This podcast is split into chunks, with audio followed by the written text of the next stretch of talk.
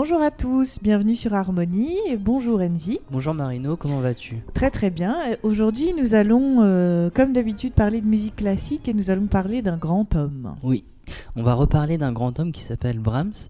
On va aborder sa dernière symphonie, donc c'est-à-dire la quatrième. Sauf que le concept de cette émission va un peu changer par rapport aux autres, c'est-à-dire qu'on va laisser la part belle à la musique. On va moins parler et on va écouter cette symphonie en entier, puisqu'une symphonie, ça dure entre 30 et 40 minutes. Alors, on va pas la passer euh, euh, d'un bout à l'autre, on va quand même euh, sectionner un petit peu pour faire des pauses auditives. Mais c'est vrai qu'on va l'écouter dans son entier. Alors, cette quatrième symphonie, c'est la symphonie de l'adieu. Oui. Puisque c'est la dernière symphonie de Brahms, comme tu disais. on dit qu'elle clôt un petit peu tout l'héritage beethovenien. Puisque Beethoven est quand même le, roi de la symphonie. Oui, il a révolutionné un petit peu la symphonie, et surtout avec, euh, avec sa neuvième. Euh, alors, pourquoi on dit que ça clôt euh, l'héritage beethovenien À mon sens, c'est parce que Brahms, c'est quand même l'héritier de la grande période classique dans une période romantique. Donc, évidemment, sa, musique n'est pas totalement romantique, mais elle arrive à, mixer, si je puis dire, l'héritage classique et ce, et ce qui se fait à son époque, c'est-à-dire euh, à l'époque romantique, à l'époque du 19e siècle. Voilà, donc je, euh, voulais rappeler, euh, comme tu viens de le souligner, que donc la, musique romantique, c'est le 19e siècle, ça part d'un courant littéraire, et il y a toute une révolution par rapport au classicisme qui est finalement de, de donner la parole au sentiment plutôt que à la rigueur euh, métrique et euh, formelle. Alors Brahms, il fait un mix entre ces, deux courants puisqu'il garde vraiment toutes les formes, par exemple la forme sonate, euh, le scherzo de, de la période classique, mais il veut y mettre toute sa patte romantique et c'est ce qui fait que ses œuvres sont, sont très très riches à la fois dans l'arrangement des instruments, dans l'arrangement harmonique, mélodique. Alors, à la différence près que cette fois-ci, cette symphonie, le troisième mouvement, ce n'est pas un, un scherzo ou... Oui, bien qu'il en soit très inspiré, euh, ce n'est pas un, scherzo à proprement parler. Et aussi, le premier mouvement n'est pas un premier mouvement vraiment allegro. Alors, euh, Brahms adorait euh, justement les, les deux de caractéristiques contraires. Hein. Il, aborde surtout dans sa musique l'allegro non troppo ou l'allegro ma non troppo, c'est-à-dire allegro qui veut dire qui a un tempo assez rapide, euh, de jouer rapide mais, euh, mais pas trop. C'est-à-dire qu'on reste toujours entre deux. Et vous allez voir que la sonorité du premier mouvement a beaucoup plus euh, le sens d'un deuxième mouvement plutôt que d'une présentation, d'une ouverture de symphonie. Hmm. Alors je resitue un petit peu la symphonie, c'est donc en quatre mouvements. Premier mouvement, comme tu disais, qui est un tempo plutôt rapide en général. Deuxième mouvement lent. Troisième mouvement scherzo. Et le final qui normalement décoiffe euh, pas mal. On va euh, un petit peu détailler ces mouvements euh, par la suite. Je voudrais revenir, donc Brahms, c'est quand même un sacré personnage. C'était un compositeur, un pianiste et un chef d'orchestre allemand. Il avait un caractère euh, assez difficile, exécrable même. Euh, il a fait tourner en bourrique euh, nombre de ses éditeurs, de ses, de ses amis. il était très ami avec Schumann, qui l'a beaucoup aidé dans sa carrière.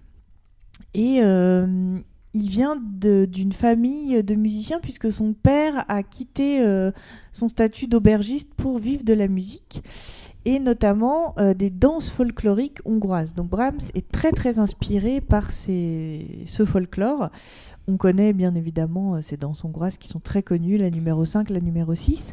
Mais ce qui est intéressant, c'est que dans cette symphonie, il abandonne finalement ce folklore qu'il aime tant pour revenir à quelque chose de très très euh, classique, entre mm. guillemets. Sauf, sauf dans le deuxième mouvement, où justement il intervertit, euh, j'ai envie de dire, qu'il il, essaie de cacher ce, folklore dans une patte classique romantique.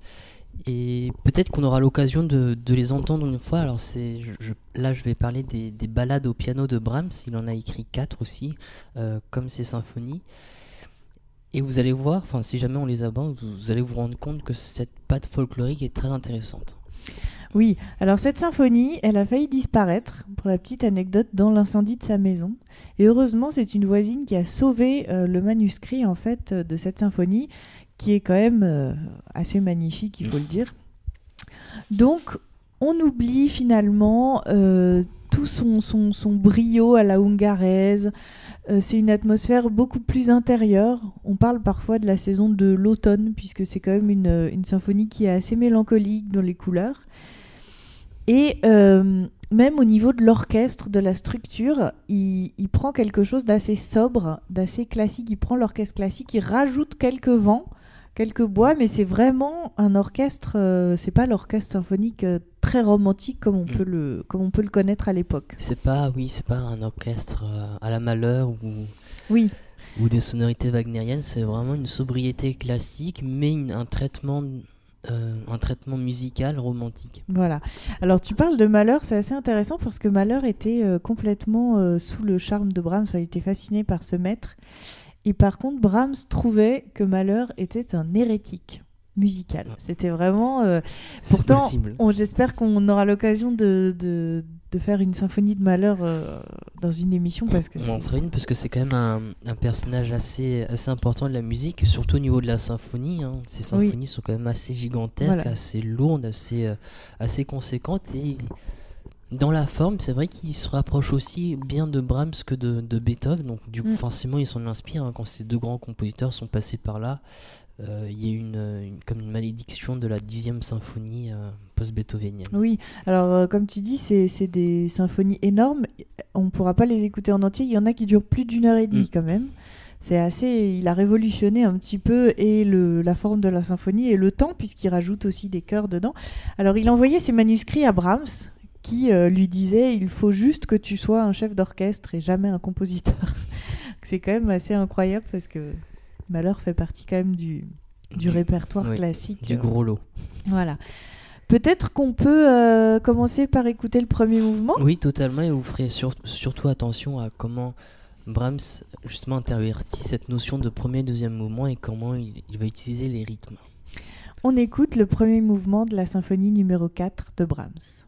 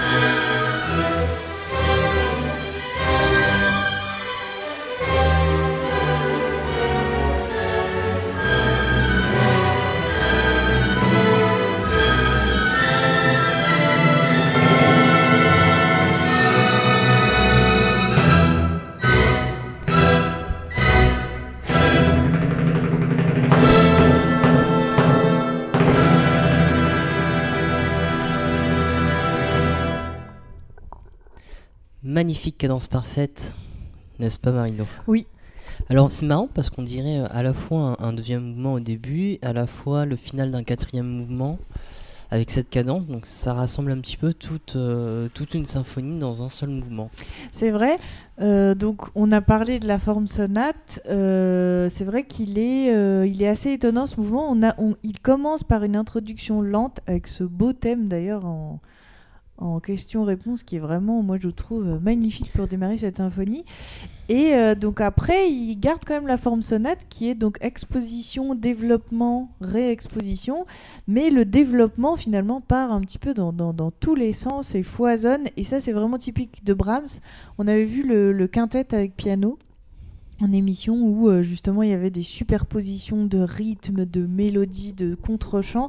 Brahms fait beaucoup tous ces mélanges et c'est ce qui donne euh, tout ce, ce, foisonnement et puis cette, euh, cette épaisseur finalement mmh. à sa musique. C'est un petit peu, il y a un petit peu un côté filandreux avec toutes ces, toutes ces lignes de mélodiques au violon. Alors l'importance de, de, la relation des tierces dans la, dans, dans la première ligne, c'est si sol, mi do, la fa ré si, mi mi sol si, ré ré fa la, donc que des tierces, sauf les, les sauts d'octave. Alors ce qui est intéressant, c'est que si on les prend à l'envers, le si sol mi do devient do mi sol si, une septième, euh, la fa ré si, si ré fa la, une autre septième. Donc il, il base à la fois des arpèges au niveau de la mélodie. Alors, ce qui me rend, c'est que les arpèges, normalement, c'est des conceptions harmoniques. Là, il va les mettre en conception contrapuntique sur euh, des septièmes qui. Voilà, donc il va mélanger à la fois cette, harmonie, ce contrepoint dans une seule ligne mélodique au sein d'un concept rythmique euh, pour le moins qui, qui enfin, peu convenable. Hein. Il fait du 3 pour 2 et du 2 pour 3 à chaque fois. Oui, alors j'explique un petit peu ce que c'est que le 3 pour 2 peut-être. C'est donc un rythme ternaire qui est euh, trois notes par temps. Euh, superposé à un rythme binaire qui est deux notes par temps. Donc finalement, ça donne une espèce de d'inégalité. On a euh, quelque chose d'un peu bancal et qui fait qu'on perd un petit peu la pulsation euh, vraiment carrée. Voilà, il nous emmène vraiment par des chemins, on ne sait pas trop où on va. Et finalement, on retombe quand même sur nos pieds. Mais euh... et, et, cette exposition instable, euh, du coup, se retrouve dans la réexposition avec un, un, léger canon. Donc, ce sont les cordes qui vont reprendre la mélodie, et tout de suite après, cela, enfin, ça va être les cuivres qui vont, qui vont répondre. Donc voilà, on aura un, à la fois un dédoublement au niveau du contrepoint et de l'harmonie, mais aussi à l'intérieur même des lignes mélodiques entre les cordes et les cuivres. Oui, alors euh, tu parlais de contrepoint tout à l'heure et justement de, de, de canon. Euh, je rappelle que donc le contrepoint, c'est euh, finalement le descendant du canon mais dans une forme beaucoup plus développée et beaucoup plus intellectuelle, je dirais, enfin assez. Et euh, ça, Brahms l'emprunte vraiment à Bach. Donc c'est pour ça que cette, cette symphonie aussi est, est, empreinte de classicisme et même de, de, de, de choses antérieures au classicisme, puisqu'il revient aux origines presque de la musique euh, baroque avec Bach. Euh, on parlait tout à l'heure de l'orchestre assez classique. C'est vrai que la, la fin, le, les timbales, euh, ça, ça, sonne vraiment comme un orchestre classique, c'est assez étonnant. Après tout ce foisonnement qu'on a eu avant, on retrouve tout d'un coup ces couleurs euh, vraiment de l'époque de Mozart et Haydn, puisque dans les percussions, il n'y a, y a, pratiquement que les timbales, et c'est quand même euh, voilà, typique d'un orchestre classique. Tout à fait. On va peut-être écouter le, le deuxième mouvement maintenant On va passer au deuxième mouvement de la symphonie numéro 4 de Brahms.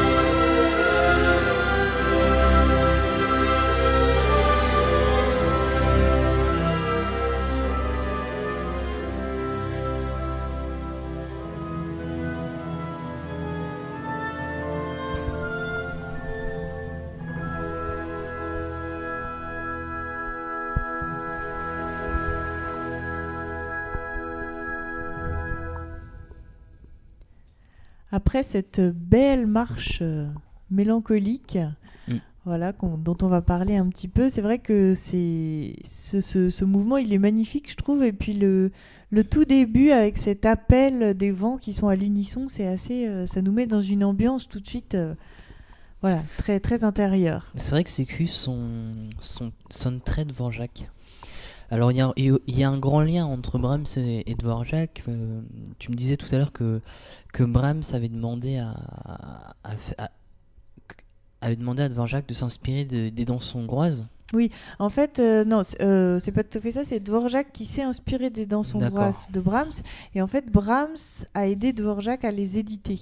Enfin, à les éditer, Oui. c'est voilà, à démarcher auprès des éditeurs pour euh, éditer euh, les, danses de Dvorak. C'est vrai que ce mouvement a une inspiration. euh, Mais c'est vrai qu'on rapproche en fait ce mouvement et la symphonie du Nouveau Monde de, de Dvorak. On, remarque beaucoup beaucoup de similitudes dans la ligne mélodique, dans, dans cette ligne des, des corps, et je trouve et, qui, qui sont à la fois majestueux et, mélancoliques. C'est vraiment un petit peu cette forêt, cette forêt folklorique qui s'étend à nous. Oui, là, on est, euh, comme tu dis, dans la forêt, on a le frémissement des feuilles, on a vraiment toute cette, euh, cette couleur de l'automne et, et de Mm. la nature qui est présente. Donc la nature, c'est un thème quand même romantique par excellence. Et tu parlais des corps tout à l'heure. Le corps, c'est un instrument qui prend tout son essor et qui, qui, qui obtient ses, ses- ses lettres de noblesse à la période romantique. Vraiment, il y a des thèmes absolument magnifiques au corps de... euh, dans les symphonies à cette période-là. Brahms a écrit aussi un trio pour euh, violon, piano et corps. Donc c'est quand même un instrument là qui, qui Oui. voilà. Et surtout que c'est une formation qui, qui n'est pas, qui n'est pas commune, on va dire, sur, enfin, du moins euh, jusque, jusque cette période-là. Alors c'est vrai que cette idée d'automne, de brouillard qui se lève, il avait déjà essayé de le retransmettre ça euh, dans ses balades au piano, c'est pour ça que j'en avais parlé, c'est qu'il y a beaucoup de similitudes entre ces symphonies et ces quatre balades, euh, outre, le fait que, outre le fait du nombre, du Oui. nombre 4. Ce, ce deuxième mouvement, on peut vraiment l'appeler balade aussi. Mm. hein. C'est- c'est- il a tout le, le- tout le sentiment de la balade et presque, je dirais, la forme euh, Et le caractère de aussi. ce style, voilà, le caractère. On va passer au troisième mouvement. Oui. Donc d'inspiration scherzo. Alors le scherzo c'est euh, l'ancêtre, euh, c'est pardon, le menuet est l'ancêtre du scherzo. Et euh, donc normalement c'est un mouvement qui est en A B A. Là on va découvrir ce que fait Brahms.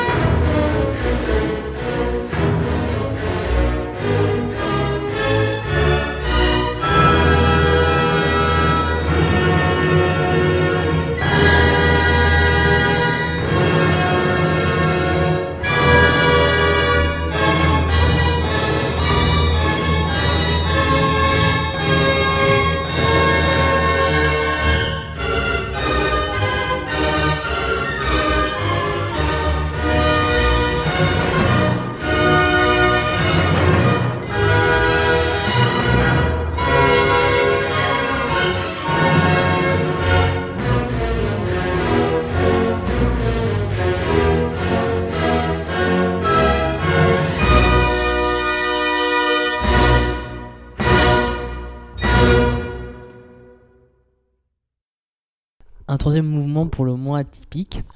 Oui, alors il est assez étonnant puisque donc c'est un scherzo. Euh, Enfin, c'est l'esprit vif du scherzo, mais on n'a euh, quand même pas du tout la forme du scherzo ABA, c'est-à-dire vraiment euh, le mouvement rapide dans le A, le B qui est très contrasté et le A qui revient. Là, on a plutôt une espèce de grande forme sonate avec un développement euh, au milieu. Euh, alors, c'est pas exactement la forme sonate, mais il s'en inspire avec l'esprit vif du scherzo, comme on disait. Parce que comment, comment différencier justement une forme tripartite d'une autre forme tripartite? C'est vrai que dans, dans la forme du scherzo, c'est vraiment A, B. Alors le B sera contrasté par rapport au A, mais il apportera surtout un contraste au niveau soit de la nuance, du tempo, de la mélodie, des harmonies Voilà, ou du rythme. ou du rythme. Alors que le, le développement qui suit l'exposition, ça va être vraiment un développement thématique de ce qu'on a entendu dans, dans l'exposition. Oui, donc on est entre deux formes. Là, voilà, on sait, on sait plus trop euh, laquelle euh, finalement choisir. Ce qui est sûr, c'est que c'est quand même un scherzo qui est particulièrement long, parce que d'habitude, c'est un mouvement quand même qui est assez rapide, euh, justement dans cet esprit un peu vif. Et c'est le généralement le troisième mouvement, c'est le mouvement bref d'une d'une symphonie aussi. Voilà, entre un premier mouvement assez long et un final assez long, et parfois un deuxième mouvement encore plus long. Donc, euh, on garde quand même cet esprit, mais euh, pas tout à fait, euh, pas tout à fait dans la forme.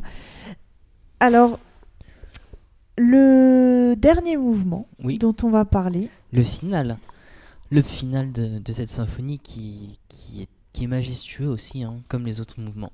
il est très majestueux, il est éblouissant, je dirais. Vraiment, Mm. euh, c'est euh, un final assez éblouissant. Dans ce final, c'est un hommage à Bach.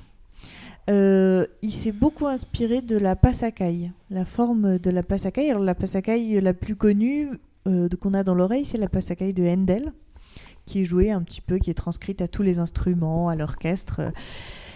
Et euh, il s'inspire de Bach notamment dans le contrepoint dont on a parlé tout à l'heure, donc euh, cette, cette forme de canon euh, poussée, à l'extrême. Ce final, il est inspiré de la cantate BWV 150 de Bach, qui s'intitule Nach dir Herr verlanget mich. Quel Alors, accent, Marino voilà, excusez mon accent allemand. euh, voilà, je ne suis pas bilingue, comme vous pouvez le constater. Euh, et donc, je vais juste. euh, le thème de cette cantate, c'est Mon Dieu, après toi je soupire, mes jours dans la souffrance, Dieu les, changera en joie. Donc, il y a euh, cette espèce de d'espoir qui naît du, de la terre et qui, voilà, qui s'ouvre. Et c'est très intéressant parce que cette idée d'édification vers la hauteur elle va se ressentir surtout au niveau des premières mesures. Et, et c'est là où aussi il fait une synthèse, une référence à Bach, qu'il va pouvoir mettre en jeu l'harmonie et qui vient justement en, en- en contrepoint, je dirais, de- du premier mouvement qui se fait tout, tout dans la mélodie. Donc cette édification harmonique va se poursuivre ensuite dans le contrepoint, euh, dans la lignée de, de Bach. Donc il fait vraiment une synthèse euh, de Bach dans ce mouvement.